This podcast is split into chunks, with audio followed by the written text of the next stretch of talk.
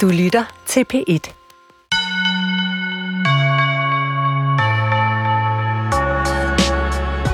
For nylig døde en af mine gamle lærere. Vedkommende faldt pludselig om og var væk.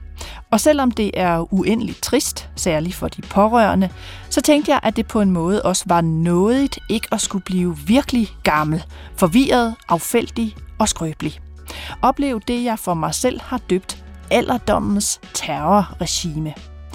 Hvor jeg bliver gammel, lugtende og går og småtisser i bukserne. Hvor jeg kommer til at snuble på trappen, kommer på hospitalet, ligger alene.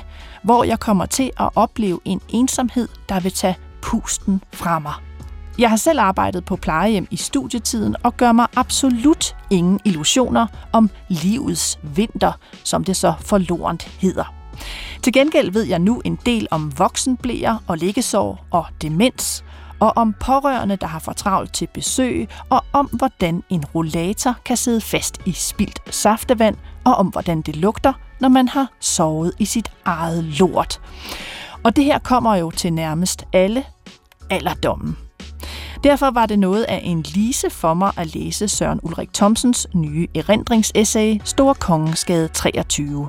Det handler om digterens ungdom i netop Store Kongensgade, om hans mors depressioner, om hendes sygdom og død og om erindring og digtning. Men essayet handler især om digterens frygt for, hvad alderdommen vil bringe netop ham.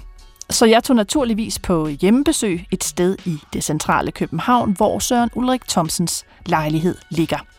Med mig havde jeg hans bog og en bog, der tegner alderdommen, som jeg frygter den og ser den. Og så havde jeg bedt Søren Ulrik Thomsen om at finde en bog, der for ham siger noget væsentligt om det at blive gammel og skulle dø. Så i den næste time kan du høre, hvordan det gik, da to mennesker med vidt forskellige forventninger til tilværelsens sidste periode mødtes og vendte deres frygt og forhåbninger. Skønlitteratur på P1 er i fuld gang. Jeg er din vært og hedder Nanna Mogensen. Velkommen indenfor hos Søren Ulrik Thomsen. Nu har jeg læst Store Kongensgade 23, og som jeg ser det, er den jo meget centreret om erindring, om at opklare nogle ting, om sin fortid, om skrift og om frygt. Hele dit 6. kapitel er der sådan nogle gentagelser med ting, du frygter. Ja. Og dem kunne jeg godt tænke mig at tale lidt mere om, fordi mange af dem har med alderdom at gøre. Og jeg noterede dem simpelthen på en liste. Og måske vil du knytte et par ord til hver af de her typer af frygt. Mm-hmm. For det er ret interessant faktisk. Det første, du frygter, er at synke sammen i S-toget og dø.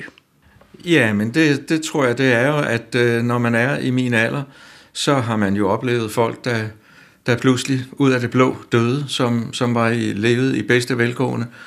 Og så måske især, når man ikke ligefrem er idrætsmand og også gerne vil ryge en pibe tobak en gang imellem og sådan noget, så tænker man, det kan da godt ske, det der. Men altså, der er jo noget, jeg har fundet ud af efter at have skrevet bogen, og det er, at der er jo sådan en beskrivelse af, da jeg var ung og lige var flyttet fra Stevns, så tog jeg jo til Stevns i weekenden for at besøge mine gamle kammerater, og så er der sådan en beskrivelse af at gå og blaffe langs Gammel Køge Landevej og føle sig meget, meget fortabt. Og så en beskrivelse af hele den stemning, der er i området der syd for København. Og det kan jeg jo pludselig se, at der er en parallel der, fordi der er den samme fortabthedsfølelse af at sidde. Der står jo at synge sammen på S-togsstedet på en af de højtliggende stationer syd for København. Så der er sådan en spejling af den ungdomsfortabthed, og så til den frygt for at dø der, det samme sted. Men er det sådan mere en, havde jeg sagt, sådan en metaforisk frygt, altså at dø alene, det er det jo også, altså i tog, eller er det sådan en konkret frygt? Jeg håber virkelig ikke, jeg kommer til at synge sammen og dø alene i et S-tog, omgivet af fremmede mennesker. Ja, men må ikke det er begge dele? Altså det man kan jo ikke, hvis jeg bare skrev, det du sagde til sidst, jeg frygter at dø helt alene, omgivet af fremmede mennesker. Det vil ikke sige en noget som helst. Men det der billede af at sidde i S-toget, og så står der også, mens lyset fra et nærliggende industrikøkken brænder gennem novembermørket, der kan man måske altså pludselig fornemme, hvor skrækkeligt det vil være, ikke? Mm-hmm. Men det er sjovt, da jeg læste det, så tænkte jeg faktisk, og det kan måske være, det siger mere af mig, at det var en meget nådig død. Altså at ikke et eller andet langt sygdomsforløb, og hvor man skal ligge og syne hen, men at man, når man tror, man skal et andet sted hen på vej ud eller hjem, pludselig bare er væk, og så er der ikke mere. Jamen det er jo rigtigt, hvis man er den, der dør, men her er det jo set udefra. Altså her er det jo personen, der ser sig selv dø under nogle ret kuldslåede omstændigheder. Så det er jo oplevet udefra, men så at sige en, der ser sin egen død udefra. Så det er jo noget andet end at sidde der og så pludselig være død. Så hvad ville være, fordi det handler jo også om alderdom, hvad ville være en god død for dig? Det ved jeg sørme ikke. Det kan jeg måske... kan vi måske tale om, når vi kommer til det litterære eksempel, jeg har valgt, alderdomseksempel. Mm-hmm. Så kan lytterne glæde sig til det. Jeg fortsætter, fordi der er flere typer af frygt. Du skriver også på et tidspunkt, du frygter kropslige symptomer, at blive besynderlig. Hvad ligger der i det, og hvad er det mere specifikt, du frygter der?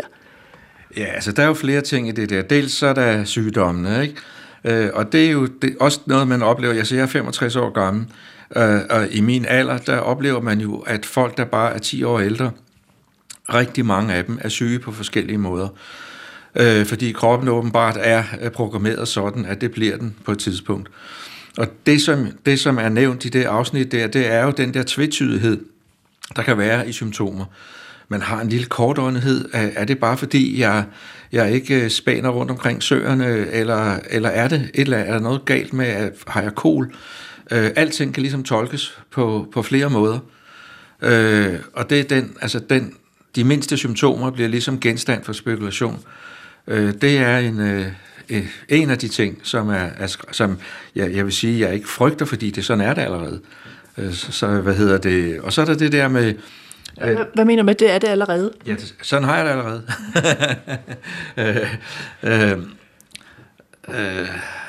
Og så er der en anden ting, det er jo så det her med den lille besynderlighed. Ikke? Altså det er jo, når man ser ældre mennesker, og nogen lever måske mere eller mindre i deres egen verden, men de kan sagtens leve, de kan godt betale deres husleje, de kan prikke på mobilen, de kan købe ind og sådan noget, men der er lige en lille mærkværdighed ved dem. Og så er der det der med sansernes udklingen. Det ser man jo. Det er jo som om, at Gud lukker ens sanser en for en. Man ser dårligere, man hører dårligere, alt muligt. Ikke? Og så er der den der oplevelse af at besøge meget gamle mennesker, som lukker de døren op til lejligheden, og så er der virkelig sådan en mærkelig hengemt lugt derinde, og man får budt noget mad, og så kan man, de der kiks, man får, de er ikke helt friske og sådan noget. Det er jo fordi, at gamle mennesker, de er ikke deres lugtesans er dårlige, og deres synssans er dårlige, så de kan ikke se, at det ikke er helt frisk. Ikke? Så det, som jeg skriver, og man åbner døren, og det er de samme gamle slidte vitser, man kommer med, og så man kører i ring, og alle sådan nogle ting, som jeg iagttager hos nogle gamle mennesker nogle gange. Det er sådan nogle ting, som jeg har en lang liste der med, hvad jeg frygter. Ikke? Men nu er jeg jo så inviteret på te hos dig. Tænker du så over, for eksempel inden jeg kommer, at nu må der ikke være nusset eller mærkeligt, fordi så tænker jeg, at du er også en mand, der er ved at være oppe i alderen, og hvordan kører det for Søren Ulrik Thomsen, og han er da faldet af på den. Altså, hvor meget fylder det i din bevidsthed? Det tænker jeg da over. Altså, det gør jeg. Nu sidder jeg og ryger en pibe tobak her hver aften, og jeg ved godt, at det kan man godt lugte. Altså, det er jeg da meget bevidst om. Jeg håber, at du finder dig vel til rette. Jamen, det gør jeg, og det sjove er, at det tænkte jeg ikke over, og jeg tænkte faktisk, jeg gik straks ind til din bogreol, fordi jeg er nysgerrig, men det var jo ikke for at tjekke, om der var støvet, det var for at tjekke, hvad du læser. Ja, ja. Men er det i virkeligheden anstrengende at have gæster, eller sådan, man ikke kender? Ja, det er det da. Det synes jeg da. Jeg kan sige til lytterne, der er upåklageligt rent og pænt, og jeg prøver at være en god gæst. Og du er jo også altid meget velklædt. Mm-hmm. Er det af samme grund? Altså, der er ikke en plet på din skjorte? Og, altså, er det den der angst for at komme til at være besynderlig? Altså, det har jo noget at gøre med, at det er også et... Altså, jeg kan godt lide den der formelle måde at klæde sig på, når jeg er på arbejde, kan man sige. Det vil sige, når jeg er ude og læse digte op, eller ude og holde foredrag, eller som i dag, hvor du og jeg, vi skal mødes, så betyder den her, det tøj, jeg tager på, det er også noget, jeg skal leve op til. Ikke? Fordi du har forberedt dig til i dag, og det skal jeg respektere. Og der er folk, der kommer og skal høre mig læse digte op, og de har sat en aften af til det. Så der kan jo være dage, hvor jeg måske har lidt hovedpine eller et eller andet, men så skal jeg leve op til tøjet. Så det er meget vigtigt for mig. Og det har også en anden fordel, og det er, at når nu jeg har lavet mit arbejde, når du og jeg har talt sammen, eller når jeg har læst op, ja, så kan jeg tage det af. Og så markerer det ligesom, at nu er jeg så et andet sted. Men rent faktisk er der jo også et afsnit i samme kapitel af min bog, som handler om det. Altså som handler om, at det er vigtigt at bevare en værdighed efterhånden, som man bliver ældre, fordi, som jeg skriver om, at de sekundære kønskarakteristika, de bliver udvisket. Ikke? Altså mænd får fedt på maven, og de mister noget maskulinitet. De bliver ikke kvindelige, men mister noget maskulinitet af det, ikke? Og kvinder får en grov hud i ansigtet, fremstående over. Så der bliver det vigtigt at have en flot habit og en smukt skåret nederdel for at markere vores værdighed som mænd og kvinder. Men hvad tænker du så over, at du har helt ret i, at jeg har forberedt mig? Altså, læst en masse, men jeg dukker også op i en trøje, der ikke er strøget, og måske er der et enkelt hundehår eller to på, og mine cowboybukser, jeg ved ikke, om de tåler et... Altså, jeg har dog vasket hår, men tænker du så, at jeg er noget af en tjuske? Nej, overhovedet ikke. Altså, det er for, at jeg selv kan være i tingene, og jeg selv kan respektere andre mennesker, og jeg selv kan yde mit bedste. Det er derfor, det er vigtigt for mig. Men hvis jeg nu var kommet om 2 timer, og så snakkede vi ikke mere, ville du så gå rundt i joggingtøj eller underbukser? Eller, altså, hvordan ser det ud, når du ikke synes, at du skal være på? Jamen, det synes jeg ikke, jeg skal forklare. Okay, det må være op til lytterne at prøve at overraske dig en gang. Jamen, jeg synes, du skal prøve at læse det stykke faktisk, fordi det er nemlig også en af de typer af frygt, jeg har noteret. Netop den med de sekundære kønskarakteristika, hvor Søren... Den er her på side 24. Den starter dernede. Jeg frygter udvekslingen af de sekundære kønskarakteristika, hvor de blødgjorte ansigtstræk og fedtet om hofterne gør mænd, om ikke kvindelige, så dog fratager dem meget af deres maskulinitet, mens den grove hud i ansigtet og hændernes fremstående åre nedsætter ældre kvinders kvindelighed, så det bliver helt afgørende, at beklædningen markerer kønsforskellen. Hvad kan en skarp blæser og en smukt skåret nederdel dog ikke gøre for at bevare vores værdighed som mænd og kvinder? Og hvor trist som fanden er det ikke at se et ældre ægtepar, som iført ens vindjakker og selvlysende kondisko, helt har kapituleret til det praktisk behagelige, og nu ligner 2 leverplettede melboller hældt ned i uformelige stofposer. Jeg synes, det er sjældent, at man mærker... Altså, man tænker ikke på ordet aggression, når man tænker Søren Ulrik Thomsen, men alligevel i den der melbollelinje, der kan jeg næsten mærke en lille form for vrede. Ja. Ja, altså... Vi har lige... jeg optræder jo med et orkester, der hedder Det Klemte Kvarter, hvor jeg læser digte, og nogle unge musikere spiller noget fantastisk musik. Og der er lige lavet en lille video til en ny singleplade, som er sendt ud her. I dag, faktisk. Og i den video, der ser man fødder, der går. En masse fødder, der går på gaden. Og jeg bliver så fortvivlet, når jeg sidder og ser på dem, fordi det er alle sammen sådan nogle kondisko. Og jeg synes simpelthen ikke, det er rigtige sko. Altså, jeg kan næsten ikke holde ud at se på det der. Og nu kommer jeg til at så tænke på den ultimative faux pas, jeg lavede, fordi du sagde, behold skoene på. Jeg tog dem af, jeg går rundt i strømpefødder herinde. Ja, det er så helt fint for mig. Men så du, hvad for nogle sko jeg havde på? Nej, det gjorde jeg ikke. Det var måske meget godt. Det var et par meget slidte ekosko, men jeg lagde mærke til, at dine sko, de er jo sorte og velpudsede. Ja. Mm. Der er også altså frygten for på en eller anden måde at være bitter, eller lade bitterheden overtage. Ja. Vil du ikke prøve at sige lidt mere, hvad er det for en frygt? Ja, det som jeg skriver der, det er jo, at der er ingen mennesker, der når en vis alder, uden at de ved noget bittert, som de ville ønske, at de ikke vidste, men som de nu ikke kan ikke vide igen. Det er det, jeg skriver. Hvad kunne det være? Eller, og hvad er det i dit? Jamen, det synes jeg ikke kommer sagen ved, fordi jeg tror, at det er, alle mennesker har oplevet et eller andet, en eller anden måde, de er blevet behandlet på af andre mennesker i det sociale. Det er nok det, jeg tænker på, ikke? Som giver en bitterhed, og hver gang man vender tilbage og tænker på det, så kommer der noget op i en. Et gammelt raseri, der vælter op, ikke? Og det, som jeg skriver der, det er, at det er jo så... Det er afgørende at holde balancen, sådan at man ikke på den ene side ikke prøver at lyve over for sig selv ved at lade som om, at den her bitterhed, den har man overhovedet ikke, og det er da slet ikke noget, jeg tænker på, og det er højt hævet over. Altså en form for løgn. Og så den anden grøfte er, at man fuldstændig lader sig styre af den bitterhed. Sådan at de mennesker, som har behandlet en dårligt, at de kommer jo sådan set også til at bestemme over resten af ens liv, fordi man klynger sig til det. Så det billede, jeg bruger på det er i bogen, det er, at jeg siger, at på et tidspunkt, så vil der i enhver udsigt stå et sort tårn. Og det gælder om hverken at kigge forbi det, så udsigten bliver banaliseret til en pastoral idyl. Men på den anden side, så gælder det også om, at ikke at lade det fylde hele udsigten. Altså, at man stiger så meget på det sorte tårn, at man mister blikket for hele udsigten. Så det er et ønske om at holde en balance. Men hvad kan gøre dig mest, jeg skulle til at sige med et dansk ord, pist.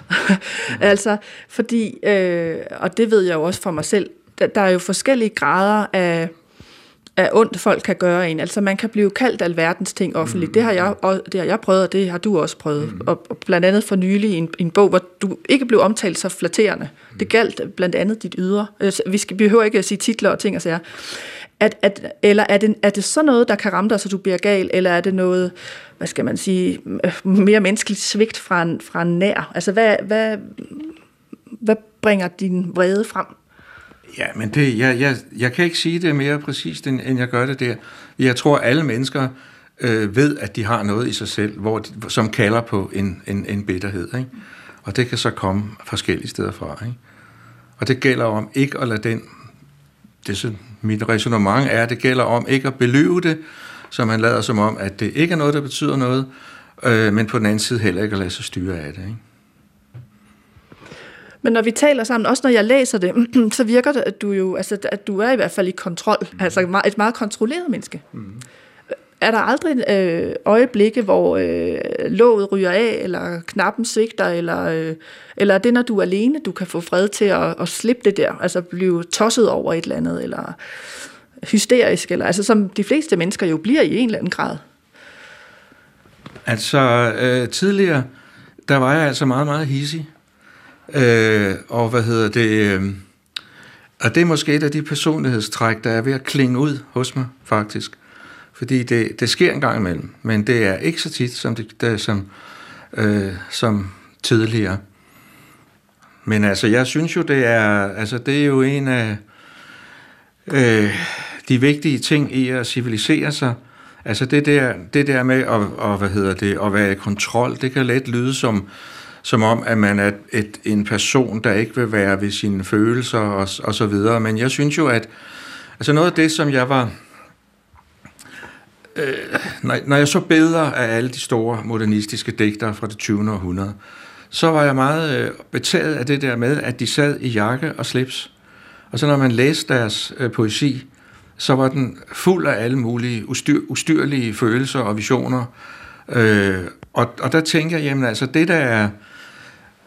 Noget, der fascinerer mig her, det er, at det er netop fordi, at de holder på formerne, at de kan rumme alle de der forskellige voldsomme og modstridende følelser. At det ikke er sådan, at på den ene side, så er der et menneske, som er i kontrol, og som overhovedet ikke har kontakt med sine følelser, og aldrig nogensinde giver efter for et eller andet. Og så på den anden side, så er der sådan nogle helt vilde personer, som bare er kanonfulde fra morgen til aften, og råber og udlever alle deres aggressioner. Så enkelt er det simpelthen ikke. Noget af det, som... Jeg tror, at det essay, som har betydet allermest for mig, det er Freuds Kulturens byrde. Ubehaget i kulturen, som det hedder på tysk. Og det handler jo om, altså når man nævner Freud, så er folk, det første association folk, de får, det er, at det handler om sex. Og det gør det også i den forstand, at mange af de personer, som opsøgte hans klinik, og som havde det dårligt, de havde det blandt andet dårligt, fordi der ikke var noget frirum for begæret, fordi de ikke kunne udleve deres seksuelle impulser. Og det Freud han så siger, det er, at hvis man afviser en driftsimpuls, så medfører det et ubehag i personligheden. Men samtidig så ved han jo også godt, at man kan ikke give efter for alle impulser. Og der findes også andre impulser end de seksuelle, der findes også aggressive impulser. Kulturens byrde udkommer i 1930, altså 3 år før Hitler kommer til magten, så der ser han jo også nogle ting. Og det han siger, det er jo så, at det simpelthen er, at igen en balance, fordi det handler om at give rum for en vis mængde af de impulser, man har, men samtidig at kunne tåle og det ubehag, der følger med at afvise impulser. Ikke? Fordi det er simpelthen hele forudsætningen for civilisation, det er, at man er i stand til at bære den kulturens byrde og tolerere det ubehag, der ligger i at sige, nej, den her aggression, den lever jeg ikke ud. Men noget af det, der kan ligge i at blive ældre, og jeg har nogle års erfaring fra plejehjem, det er jo, at impulskontrollen ryger. Mm-hmm. Og der kommer virkelig, der kan virkelig komme nogle faser af vrede og sorg og fortvivlelse. Ja. Og det sker for næsten alle ældre på et vist tidspunkt. Mm-hmm. Ja, men det glæder jeg mig da heller ikke til. Det må jeg sige. Det gør jeg ikke. Altså, der er det jo... Altså, for mig er det jo en stor gave at kunne skrive digte, eller kunne skrive et essay, hvor...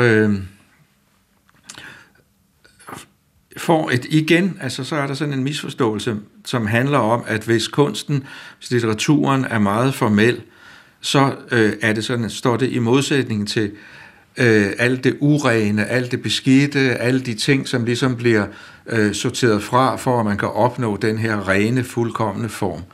Men der ser jeg det altså omvendt, at jeg ser det på den måde, at jo stærkere formen er, jo mere kaos kan den faktisk rumme. Altså, man kan investere rigtig meget personligt i en form. Hvis formen er stærk nok, så kan den rumme rigtig meget. Så for mig er det en stor gave, når det lykkes. Fordi det bliver også, hvad kan man sige, der kommer sådan en transformationsproces i det, hvor alt det, der foregår i mig, måske kan sige nogle andre mennesker noget, fordi det bliver til en objektiv form, som river sig løs fra mig. Forstår du det? Jeg forstår det sagtens, men jeg er jo lidt i den anden skole, hvis man kan sige det sådan. Og det er paradoksalt nok efter at have været utrolig mange år på universitetet, at man nogle gange er nødt til at bruge de rette ord for at benævne, hvad der er på færre. Mm. Og jeg skrev nogen ned her, fordi som sagt, det handler jo også blandt andet om alderdom, og du bruger ordet afføring på et tidspunkt, og du taler om nogle lugte, der er på sådan et sådan et plejehjem. Men ord, som jeg forbinder med alderdom, og som jeg ville spørge dig om du kunne finde på at bruge i det, du skriver. Liggesorg, for eksempel. Mm. Savl. Mm. Voksenblæ. Lårbensbrud. Stank. Lort. Fortvivlelse, skrev jeg. Jamen det kan jeg da. Jeg bruger da, altså det er da lige præcis sådan nogle ting, jeg skriver om i det afsnit. Jeg skriver om, det er jo ikke bare, altså det er ikke bare gjort med, hvad kan man sige, en ophobning af ord, som betegner noget kropsligt.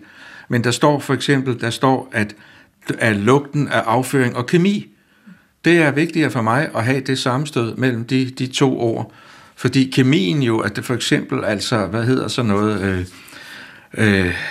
klorin og alle sådan nogle ting, som jo skal rense ud, men som leder tanken hen på det, som det skal rense ud.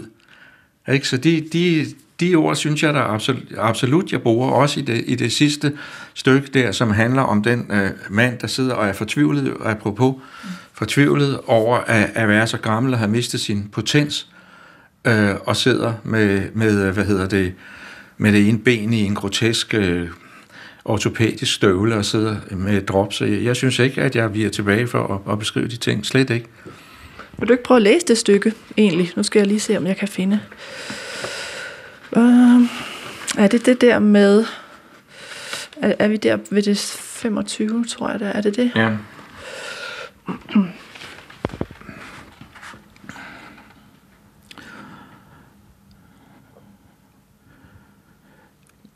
Jeg frygter også at møde kvinder, jeg begærede som ung, og som nu i sammenbit protest imod aldringen har farvet deres hår, åbenbart helt uvidende om det myrekryb, som synet af de knaldsorte hårstrå, der borer sig ned i den lige blege hovedbund, fremkalder. Ligesom jeg frygter selv at blive grebet af den gamlingens fortvivlelse over at miste sin potens, der giver sig udslag i en obskøn verbal ekshibitionisme, som andre vanskeligt kan røbe deres utilpassede over, uden at blive anset for kropsforskrækkede, aldersdiskriminerende snerper. Slå mig ihjel, skreg hun, når jeg knippede hende, fortæller den afpillede gamle mand, der sidder med et drop og højre ben i en monstrøs ortopædisk støvle af grå plastik. Så det er også en frygt for, at seksualitet måske på en eller anden måde bliver anset som lummer eller for meget, når man er gammel? Jamen, det er jo sådan set ikke hans seksualitet, han taler om der. Det er jo, altså han er fortvivlet over, at han ikke er potent mere, og derfor så praler han med den. Og det vil sige, at det er jo så det andet menneske, der skal modtage det der praleri, og måske anerkende ham på nogle præmisser, man godt ved er falske. Altså, det handler egentlig ikke om sex, men det handler om at prale, altså at prale af fortvivlelse. Men hvad er alderdommen for dig, eller hvor ligger den største frygt? Er det, der sker med kroppen, eller er det, der sker med sindet? For man kan sige, at du lever jo primært af dit sind og af skrift, men kroppen kan du jo heller ikke fornægte. Så hvad er værst? Nej, det er begge dele, som jeg også skriver om i det afsnit der, at der er mange ting, jeg frygter. Men, altså der er også en ting, man skal huske, det er, at det her, det er jo en tekst. Ikke? Og der var jeg var ude at læse op af bogen, og der var så en ældre herre, som sagde, jamen der er jo også mange gode ting, man oplever, når man bliver gammel, og hver livsfase har jo sine fine sider og alt muligt. Og det kunne jeg jo kun give ham ret i, men jeg må sige til ham, det her, det er en tekst, som forløber over nogle få sider. Og hvis jeg havde blødt den op med alt muligt, men på den anden side, så er det jo også meget fint og sådan ting, så ville den slet ikke være der, den tekst. Altså, den er jo med vilje gjort meget grum, kan man sige. Og det er også på grund af dens grumhed, at der er til kommer nogle humoristiske ting i teksten. Altså, hvis jeg var begyndt at bløde den op og sige, nå, men nu er den der gamle mand, han har jo selvfølgelig også sin seksualitet, og nu skal vi heller ikke være for hysteriske og sådan noget. Så var hele pointen var faldet bort. Så prøv at nævne for mig nogle gode ting ved at blive ældre, altså nogle reelt gode ting. Mm-hmm. Ja, det er for eksempel, at som ung, altså Poul Borum, han havde jo det her berømte slogan, at poesien kunne koges ned til de 4 ord, jeg er her nu. Og det er også sandt, når det handler om en ungdomspoesi, vil jeg sige. Fordi der er man jo i et eller andet absolut nærvær. Og når jeg tænker tilbage på mig selv som yngre, så altså, hvis jeg var ulykkelig, så følte jeg bare, at ting kunne aldrig blive gode igen. og jeg var utrøstelig, og hvis jeg var glad, så tænkte jeg, nu har jeg regnet det hele ud, og nu vil det være fantastisk fra nu af. Og der sker jo en relativering af de ting, når man bliver ældre, som jeg synes godt om. Ikke? Og det, både det gode og det dårlige relativeres. Altså man ved godt, at man er ked af det, men man ved også, at man bliver glad igen. Og man kan også være frygtelig ked af det. Man kan få en besked om, at en ven er blevet alvorligt syg og sådan noget, og samtidig så kan man være glad for, at ens potteplante har fået et nyt skud. Altså man kan rumme modstridende følelser, og det synes jeg, der absolut er en stor ting ved at blive ældre. Og apropos Store Kongensgade 23-bogen, altså den handler jo så også om min mors sygdom. Og hun var syg, da jeg var i puberteten, altså fra jeg var 13 til jeg var 20 år, fra 69 til 76. Der var hun meget, meget depressiv og lå på en lang række sindssyge hospitaler. Og hun blev så helbredt af en psykiater, der hedder Mogens Jacobsen, som slet ikke tog stilling til hendes journal og ikke gav hende medicin, men talte med hende. Og så blev hun faktisk helbredt og levede 40 gode år derefter. Og i 1976, der købte jeg en bog af Peter Handke, som hedder Ulykkelig og Uden Ønsker, som handler om hans mors selvmord. Og jeg tror, jeg vidste allerede dengang, at sådan en bog ville jeg også skrive. Og der er jo, det kunne jeg så ikke, fordi min mor brød sig ikke om, at der blev talt om den periode, hvor hun var syg. Så døde min mor sidste år, og så skrev jeg den her bog. Og der var så en af anmelderne, der skrev, at det er sådan en bog, som mange yngre forfattere debuterer med i dag. Altså, at deres første bog kan være sådan en voldsom familiehistorie. Og nu er den jo så kommet sent i mit forfatterskab. Og det har jo givet flere ting, synes jeg, som er gode. Hvis det havde været den første bog, jeg havde skrevet, så ville resten af mit forfatterskab jo være blevet læst i lyset af den historie. Altså, så vil man hele tiden sige, nå, jamen, det er nok fordi sådan og sådan og sådan. Men nu har mine digter og mine essays, de har jo så at sige haft 40 år på fri fod, og kunne læses i deres egen ret. Men, og nu kommer jeg tilbage til de spørgsmål, en anden stor fordel ved, at den først skrives nu, det er jo, at nu kan jeg fortælle den historie, men så sætte den i relation til alle mulige ting, som jeg har tænkt i løbet af mit liv, og også som en ældre herre, hvor jeg pludselig kan se nogle ting, eller se ikke pludselig, men over et langt liv, kunne se nogle ting. Og det ville jeg ikke kunne have gjort som 20-årig.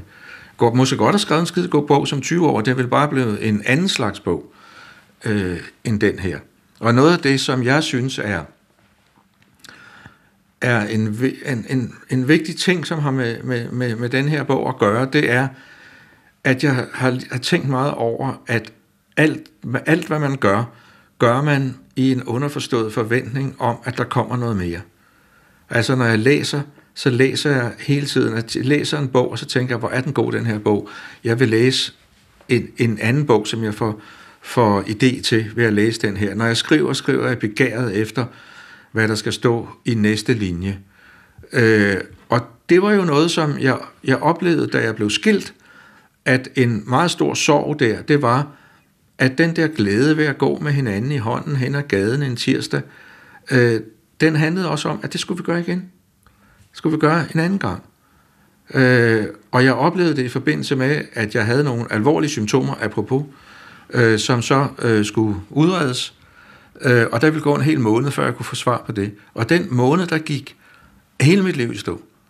Og der kunne man jo spørge, hvorfor? Altså, det kan da godt være, at du skal dø om en måned, men du kan vel nyde det her måltid mad. Eller du kan stadigvæk nyde det her stykke musik, eller gå ud og spise med en god ven. Men det kunne jeg ikke, fordi glæden ved at gøre de ting rummer rigtig meget forestilling om, at der kommer noget mere. Men samtidig tænker jeg, at du også må så have en vis grad, altså, men, og nu er det jo fra mit perspektiv, jeg ved ikke, hvad jeg skal kalde det. Nogle ville sige optimisme, andre ville sige, jeg kan ikke sige virkelighedsforstyrrelse eller virkelighedsforvrængning, men det jeg også hører, når du fortæller, det er, at din mor er død. Du er blevet skilt. Mm-hmm. Så vidt jeg ved, har du heller ikke børn, ligesom jeg ikke har børn. Så når jeg tænker på det, så er du et lille atom, der fiser rundt uden tilknytning til noget som helst. Altså, det ved du jo ikke noget om.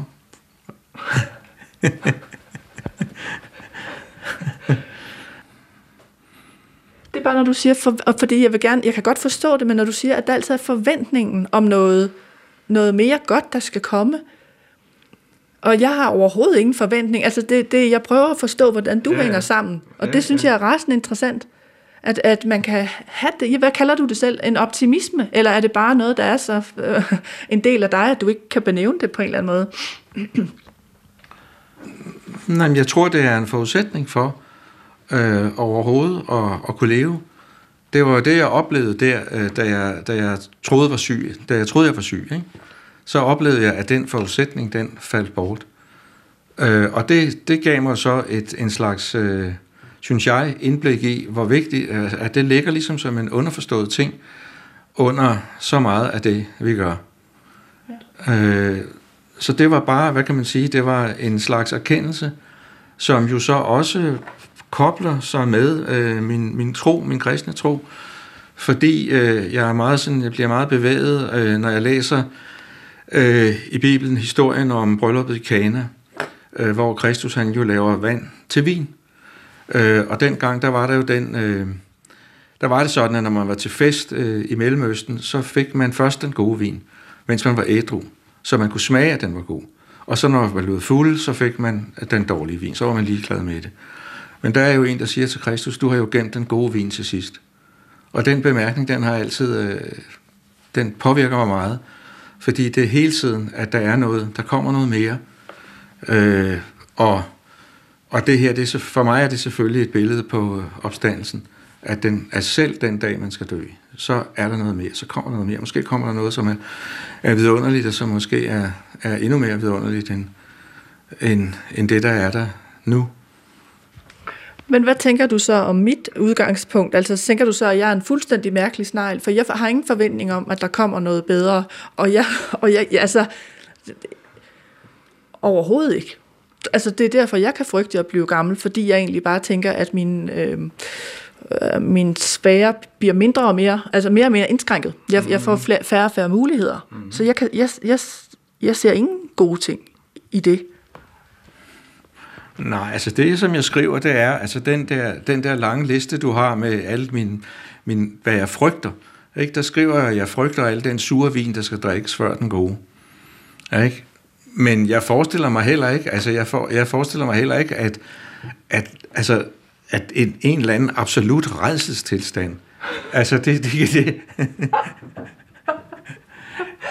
Det kan godt være, det er det, jeg sidder og plæderer for, eller det, jeg sidder... Jeg vil også bare være ærlig. Det er det, jeg ser for mig. Ja, men altså det... Nu siger jeg i det afsnit alle de ting, jeg frygter, men der er jo, jeg vil da håbe, at der stadigvæk er mange ting, jeg glæder mig til samtidig. Ikke? Altså jeg vil da håbe, at jeg ligesom nu, hver eneste dag glæder mig til at kunne sætte mig hen i den kurvestol og læse noget, som jeg har lyst til at læse. Ikke?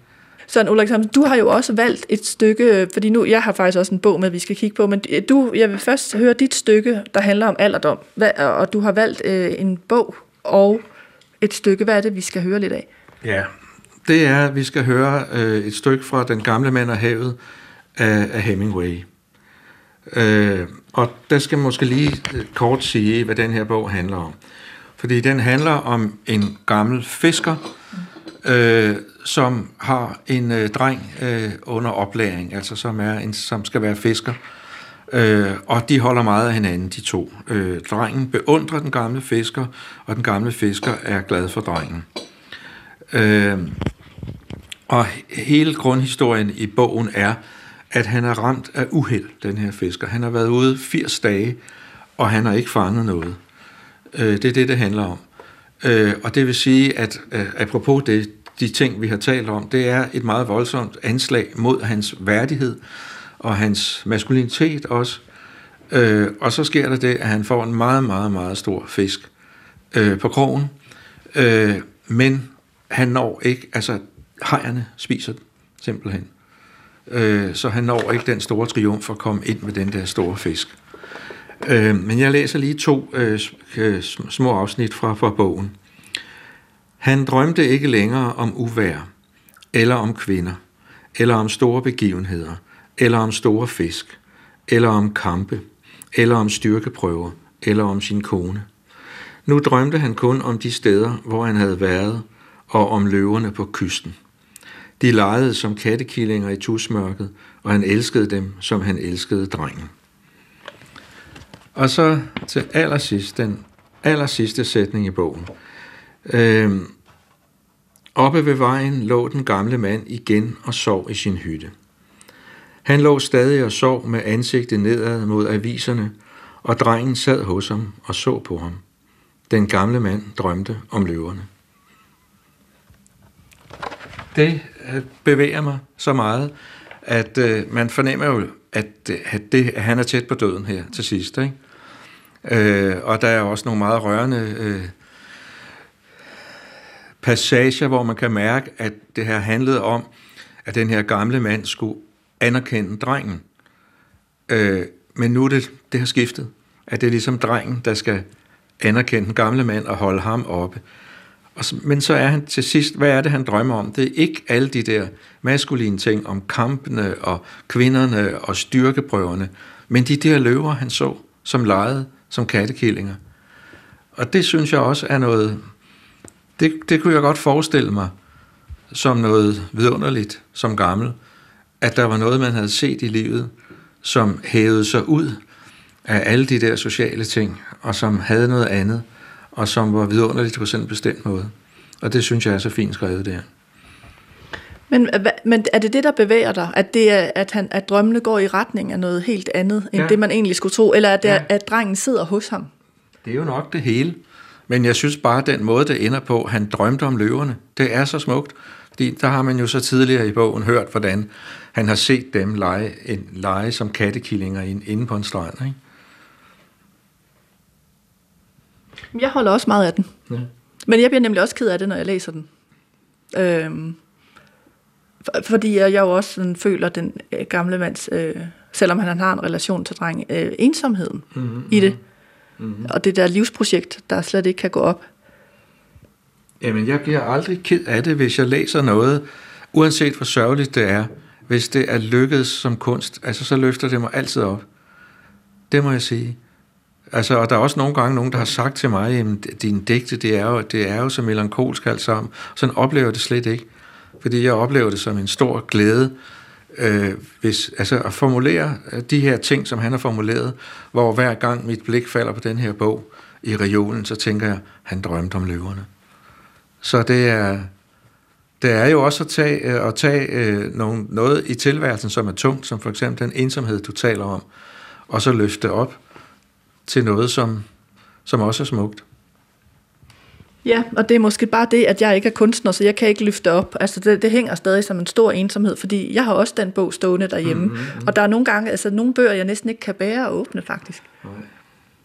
Altså, ja, og det er måske min lidt amputerede måde at forstå det på. Altså, jeg kan godt se, det er stor litteratur at være glad på den måde, men det er de følelser, det handler om, der rammer mig mere. Ja. Jo, men det kender jeg også. Jeg kommer nok heller ikke til at læse Vildanden igen lige med det første. Den er også på kanten af det ubærlige. Altså Ibsens Vildanden. Ja, hvorfor synes du, den er ubærlig? Jo, det synes jeg. Jeg synes, det er så frygteligt. Så. Mens du sidder og kommer derover, det er frygteligt, så hiver jeg lige noget andet frygteligt på banen. Jeg har nemlig taget en hemmelig bog med, og det er nu ikke, fordi den er særlig sådan på den måde, men det er en, jeg har måttet låne, for jeg har ikke kunnet skaffe den. Ellers, jeg har været hos en gallerist. Fordi nu nævnte du selv det med din mor og Handke og alting. Den her. Jamen, det er jo min store helt. Det ved jeg godt. Krass Clement. Mm-hmm. Det er, du skal fortælle lytterne, hvad det er for en bog, du har fået i hænderne. Den hedder Ved døden. Kender du den? Nej, det gør jeg ikke. Så det er faktisk det er hans mor, som har datoren stående der. Og det er et projekt, som jeg forstår det, hvor han tog billeder af sin egen mor, da hun var ved at dø. Mm-hmm. Hun døde i, hun døde i slutningen af 80'erne, ikke? Jo, sådan 89 døde hun, ja. Og den tog jeg med, både fordi du selv har lavet et projekt, der tager udgangspunkt i din mors død og handler om hendes sygdom. Også fordi jeg ved, du kan lide Krass Clement, du har brugt nogle af hans billeder før. Okay, ja. Og fordi, når jeg tænker alderdom, så tænker jeg det der. Mm-hmm.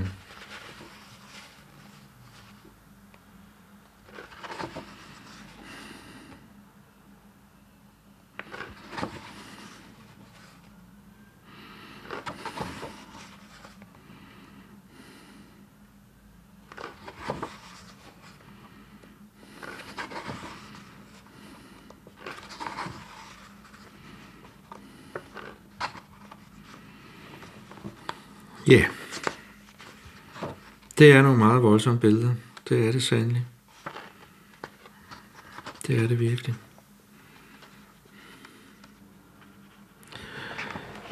Ja, jeg har jo selv set lignende ting, ikke? Altså gamle mennesker i min familie, som skulle dø. Og sådan ser det ud.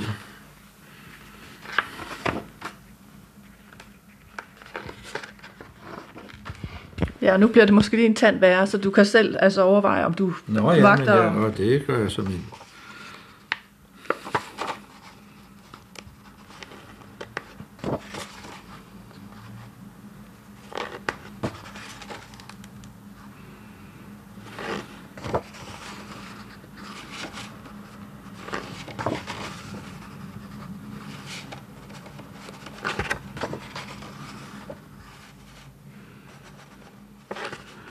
Ja, altså de billeder, vi ser nu, der er det jo så en obduktion, ikke? Hvor den gamle kvinde,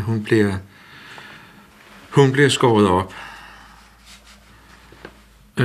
Ja, og så bladrer man, og så er der et meget typisk Krass Clement-billede, fordi man ser sådan et meget flot kalender i en opgang. Det er sådan et tilbagevendende motiv, som er i mange af hans bøger, hvor han fotograferer fra byer rundt omkring i verden. Så det er også en meget... En meget voldsom overgang mellem det her billede, hvor hans mor bliver obduceret, og så til den smukke opgang. Og her ligger hun så helt åbnet. Ja, jamen det fatter jeg jo simpelthen ikke, at han har kunnet gennemføre. Det må jeg sige. Det gør jeg virkelig ikke. Hun blev jo slagtet som en gris, altså, eller det er faktisk meget værre, ikke? Ja, og her vender vi tilbage, så er hun i kisten igen, og så bliver det ligesom pænere og pænere, ikke? Altså, ja. Der er ligesom den der midtersektion, hvor det... Ja. Ja. Og så følger man egentlig bare, hvordan hun til sidst... Altså i virkeligheden bliver brændt, ikke? Jo. I kisten. Men hvad tænker du om sådan et portræt af alderdom? Ja, nu er det jo også død, men af alderdom og død. Jeg har ikke tænkt noget over det endnu. Mm. Ja, det vil jeg nok gøre nu. Ved at gå og tænke over det. Var det en fejl, at jeg tog den bog med, fordi den er voldsom? Og jeg, ja, altså... Nej, jeg kan godt holde det ud, det er slet ikke det. Overhovedet ikke. Altså det er, nu, altså jeg er jo, hvad kan man sige, jeg tror, at Krass Clement og jeg, vi har en fælles, hvad kan man sige, en fælles æstetisk sensibilitet over for store, kaotiske, grå byer. Altså mange af hans bøger handler om det. Han tager rundt i verden og fotograferer sådan nogle byer, som jeg på en eller anden måde også lidt tænker er et gammelt København, som han må finde rundt omkring i verden, stadig fjernere steder. Og de bøger elsker jeg. Jeg elsker simpelthen de billeder i meget høj grad. Og det her, det er jo så noget helt andet. Men jeg vil gå og tænke over, hvad det er. Jeg har ikke nogen, jeg har ikke nogen speciel mening om det. Nej, jeg så nemlig godt, du havde Krass Clement-bøger. Ja. Det var derfor, jeg var derinde. Jeg skulle lige se, om du havde den her nemlig. Så det var derfor, jeg snusede sådan. Ja. Det, der slår mig med den, det er jo, at det jo også er en... Altså han fotograferer Krass Clement hele vejen, for hun er syg på hospitalet og dør, og så den her meget voldsomme obduktion, hvor alt bliver pillet ud, og så rengøringer tilbage i kisten og brændt. Men det er vel også på en eller anden måde en måde at indsamle noget fuldstændig uforståeligt på, at hans mor dør. Altså, jeg ser det mere som et forsøg på, at havde han sagt, tage noter, men uden egentlig at forstå, hvad det er, man tager noter til. Sådan tænkte jeg på bogen. Ja. Altså, jeg vil nødig sige noget om det, før jeg har tænkt lidt mere om det. Altså, det som du siger der kunne man jo måske forestille sig, at det også er et forsøg på en beherskelse af noget, som er komplet uudholdeligt, ikke? Mm. Men det var ikke en fejl at tage bogen ned? Nej, hvorfor skulle det være det? Jamen det er, fordi jeg diskuterede med mig selv, om den var for voldsom. Altså, fordi det er jo altså døde mennesker. Ja. Den er voldsom, men altså, jeg er her endnu. Jeg har bevaret fatningen. Bleg, men fattet. Men er det fordi, altså det er jo også, det kommer jo også i virkeligheden tilbage til, hvordan du har det omkring sprog. Altså, fordi det er så en visuel fortælling, vi lige har kigget på, ikke? Altså sproget kan vel begge ting. Det kan vel både eksponere det forfærdelige, men det kan også, som du siger, sætte en form, der kan beherske det forfærdelige på en eller anden måde. Hvordan ser du det? Jeg ser det, altså ja, det kan ikke, man kan ikke i sproget, kan man ikke beherske det forfærdelige, men man kan gøre, at livets modsætninger, dem kan man lige nøjagtigt bære, så længe det varer at læse det her digt, eller den her prosa-passage. Altså det skønne er jo også skønt, fordi det kan rumme det grusomme. Og det er jo en anden af de der, hvad kan man sige, banaliteter, som generer mig. Det er det der med, at der skulle være en modsætning mellem skønhed og så livets forfærdelighed og the facts of life, og at tingene ikke går op, og så vil man i den skønne form, der vil man forsøge at harmonisere alle de ting og belyve dem. Og det er for mig en helt forkert modsætning, fordi jeg anser det for, at altså, det skønne, det er ikke det samme som det smukke. Altså det er ikke det smukke i en banal forstand. Men et eksempel, jeg tit har brugt, det er, at hvis man nu forestiller sig, at man er læge i en krigszone, og så skal du operere de sårede, og der er du nødt til at kigge direkte ned i de åbne sår. Men dit indre ansigt må du vende væk, fordi hvis det også kigger ned i de åbne sår, så vil du tabe den her patient af rædsel. Men når du så kommer hjem om aftenen, så kan du sætte et stykke musik på, og i kraft af den skønhed, der er i det stykke musik, så kan du bære den rædsel, som du så med dit professionelle øje. Og det er også sådan, jeg opfatter kunsten, at man kan i så længe det varer at læse digtet, så længe det varer at læse en bestemt prosapassage, så kan man bære nogle heftige, kraftige modsætninger. Så jeg ser det altså omvendt. Jeg ser altså formen og skønheden som noget, der er det sted, hvor vi kan møde grusomheden, hvor vi kan tåle den i det øjeblik, det varer at se den her film, høre det her stykke musik, læse det stykke litteratur. Søren Ulrik Thomsen, det er jo ikke fordi, at vi i princippet har så mange flere spørgsmål, eller så meget tilbage. Det, jeg sidder med, det er sådan en ret klar opfattelse af, hvordan du ser det, både kunsten og livet, og alderdommens også muligheder. Og måske har du en fornemmelse af, hvordan jeg ser det. Men hvem af os, tror du, får, havde jeg nær sagt, den bedste alderdom? Er det mig, der har det, nogen vil kalde en absolut pessimisme, men dog har jeg indstillet mig på rædslerne i alt mulighed? Eller er det dig, der har den der med, at du også har forventningen om, at der kommer noget godt? Altså, det er jo ikke, altså den der forventning om, at der kommer noget godt, det er jo ikke noget, jeg har besluttet mig til. Det er jo ikke en eller anden ideologi, men jeg ser det bare som, altså som, jeg tror bare, at det er forudsætningen for, at jeg kan leve, fordi jeg har det sådan hver dag. Altså jeg skriver jo også, at min mor forsøgte at begå selvmord, det skriver jeg også, det har jeg aldrig selv forsøgt, fordi jeg har altid været for nysgerrig efter at se, hvad er det i morgen. Ikke? Altså, så det, jeg ved det ikke, det kan også være, at jeg bliver skuffet i min forventning til det kommende, og at du bliver glædeligt overrasket, og din pessimisme bliver gjort til skam, men det kan vi jo tale om, når vi mødes på solhjemmet, ikke? Altså det Men så har jeg den fordel fra mit arbejde, at jeg er rimelig meget kender af størrelser i voksenblæ, og der er du på udebane, tror jeg. Det er jeg, gudskelov.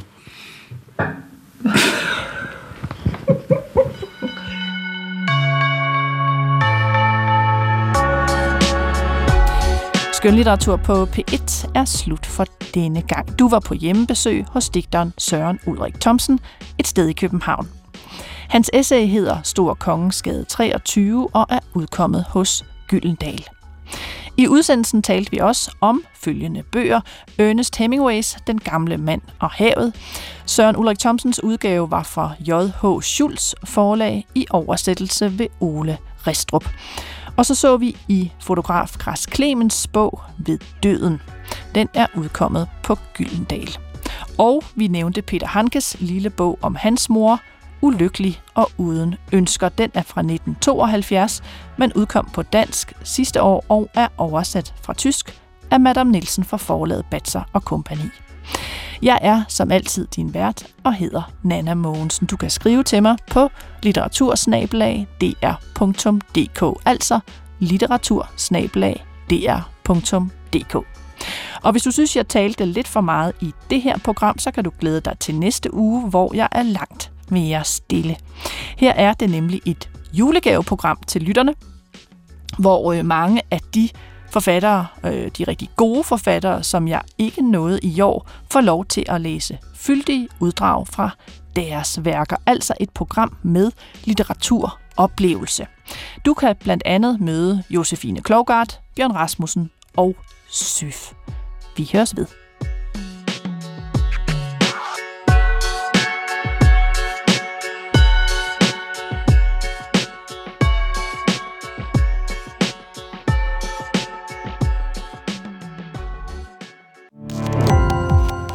Gå på opdagelse i alle DR's podcast og radioprogrammer i appen DR-Lyd.